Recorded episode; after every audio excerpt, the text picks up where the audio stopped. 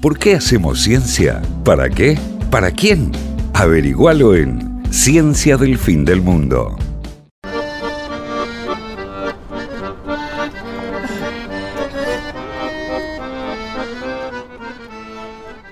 El 24 de diciembre de 1914, en el contexto de la Primera Guerra Mundial, pasó un hecho inédito. Las tropas alemanas comenzaron a cantar villancicos de Navidad, al igual que las tropas escocesas, enemigas, en la trinchera de enfrente. De a poco esos cantos comenzaron a escucharse, comenzaron a intercambiarse, hasta que los alemanes dieron un paso más y salieron afuera con banderas blancas ya el día 25. Los escoceses se sumaron, comenzó una confraternación y una tregua que terminó con un partido de fútbol recordado como la tregua de Navidad. Obviamente a las autoridades no les gustó y lamentablemente nunca más pudo ocurrir algo así. Hace dos días fue el día de San Patricio, el día en el que bebemos un montón de cerveza con la excusa de conmemorar la muerte de Patricio de Irlanda. Al margen, los registros sobre Patricio están un poco raros. Parece que se mezclaron dos Patricios. Paladio, el primer obispo de Irlanda, al que le llamaban Patricio, y Patricio, el posta, entre comillas, el patrón de Irlanda, un misionero católico que según dicen usaba el trébol para explicar cómo funcionaba la Santísima Trinidad y expandir el catolicismo en la región. Como deben saber, y si no saben, se los cuento, para que alguien sea nombrado santo se le tiene que adjudicar un milagro. Dicen que el milagro de San Patricio fue el de liberar a la isla de Irlanda de las serpientes. Las serpientes que son el símbolo número uno del pecado y de hecho la razón por la cual Adán y Eva se fueron expulsados del paraíso. Y aunque es cierto que llama la atención la falta de serpientes silvestres en la isla, en realidad Irlanda nunca tuvo serpientes.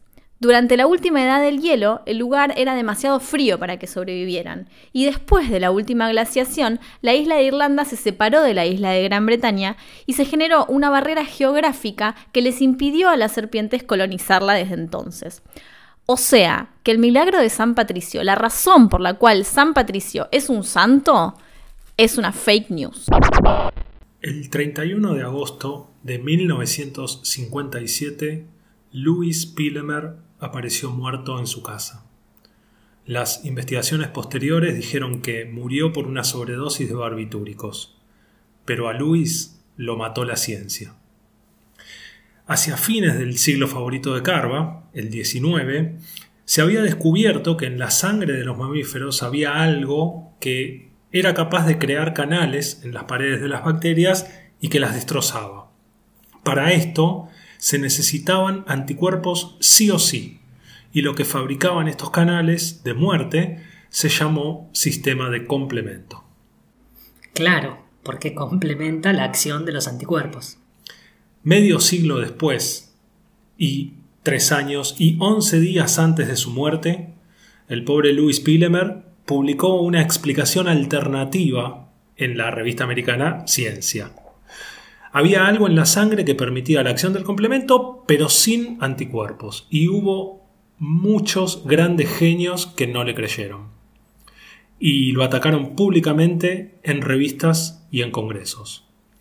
Lo atacaron tan fuerte diciendo que sus conclusiones eran productos de errores de laboratorio que Luis tomó la última decisión de su vida. No sé si es un curiosidato en sí, pero en el año 2017, en Epecuén, ese pueblo abandonado espectacular en la provincia de Buenos Aires, se batió un récord Guinness, o como se pronuncie, que un poco particular, digamos. ¿Cuál fue el récord? Fue la mayor cantidad de personas flotando sin ayuda agarradas de la mano en un lago. Obviamente es, es una laguna con altísima salinidad y se logró eh, que 1924 personas flotaran agarradas de las manos en la laguna de y ahí se lograron eh, se logró batir el récord. Fue todo una mm, fiesta, qué sé yo. El anterior había sido en Taiwán en 2014, pero em, solo ahí habían sido 634 personas. Así que por lejos, en 2017, Epecuen ganó eh, este récord, em, qué sé yo. La gente, está bien, está bien, tampoco... Está bien. Esto fue el picadito de curiosidades de esta semana. Un servicio de ciencia del fin del mundo para que quedes como un capo en cualquier momento y en cualquier lugar. Hey, si te levantás a alguien gracias a uno de estos curiosidatos, avisanos. Ciencia del fin del mundo entre vos y yo.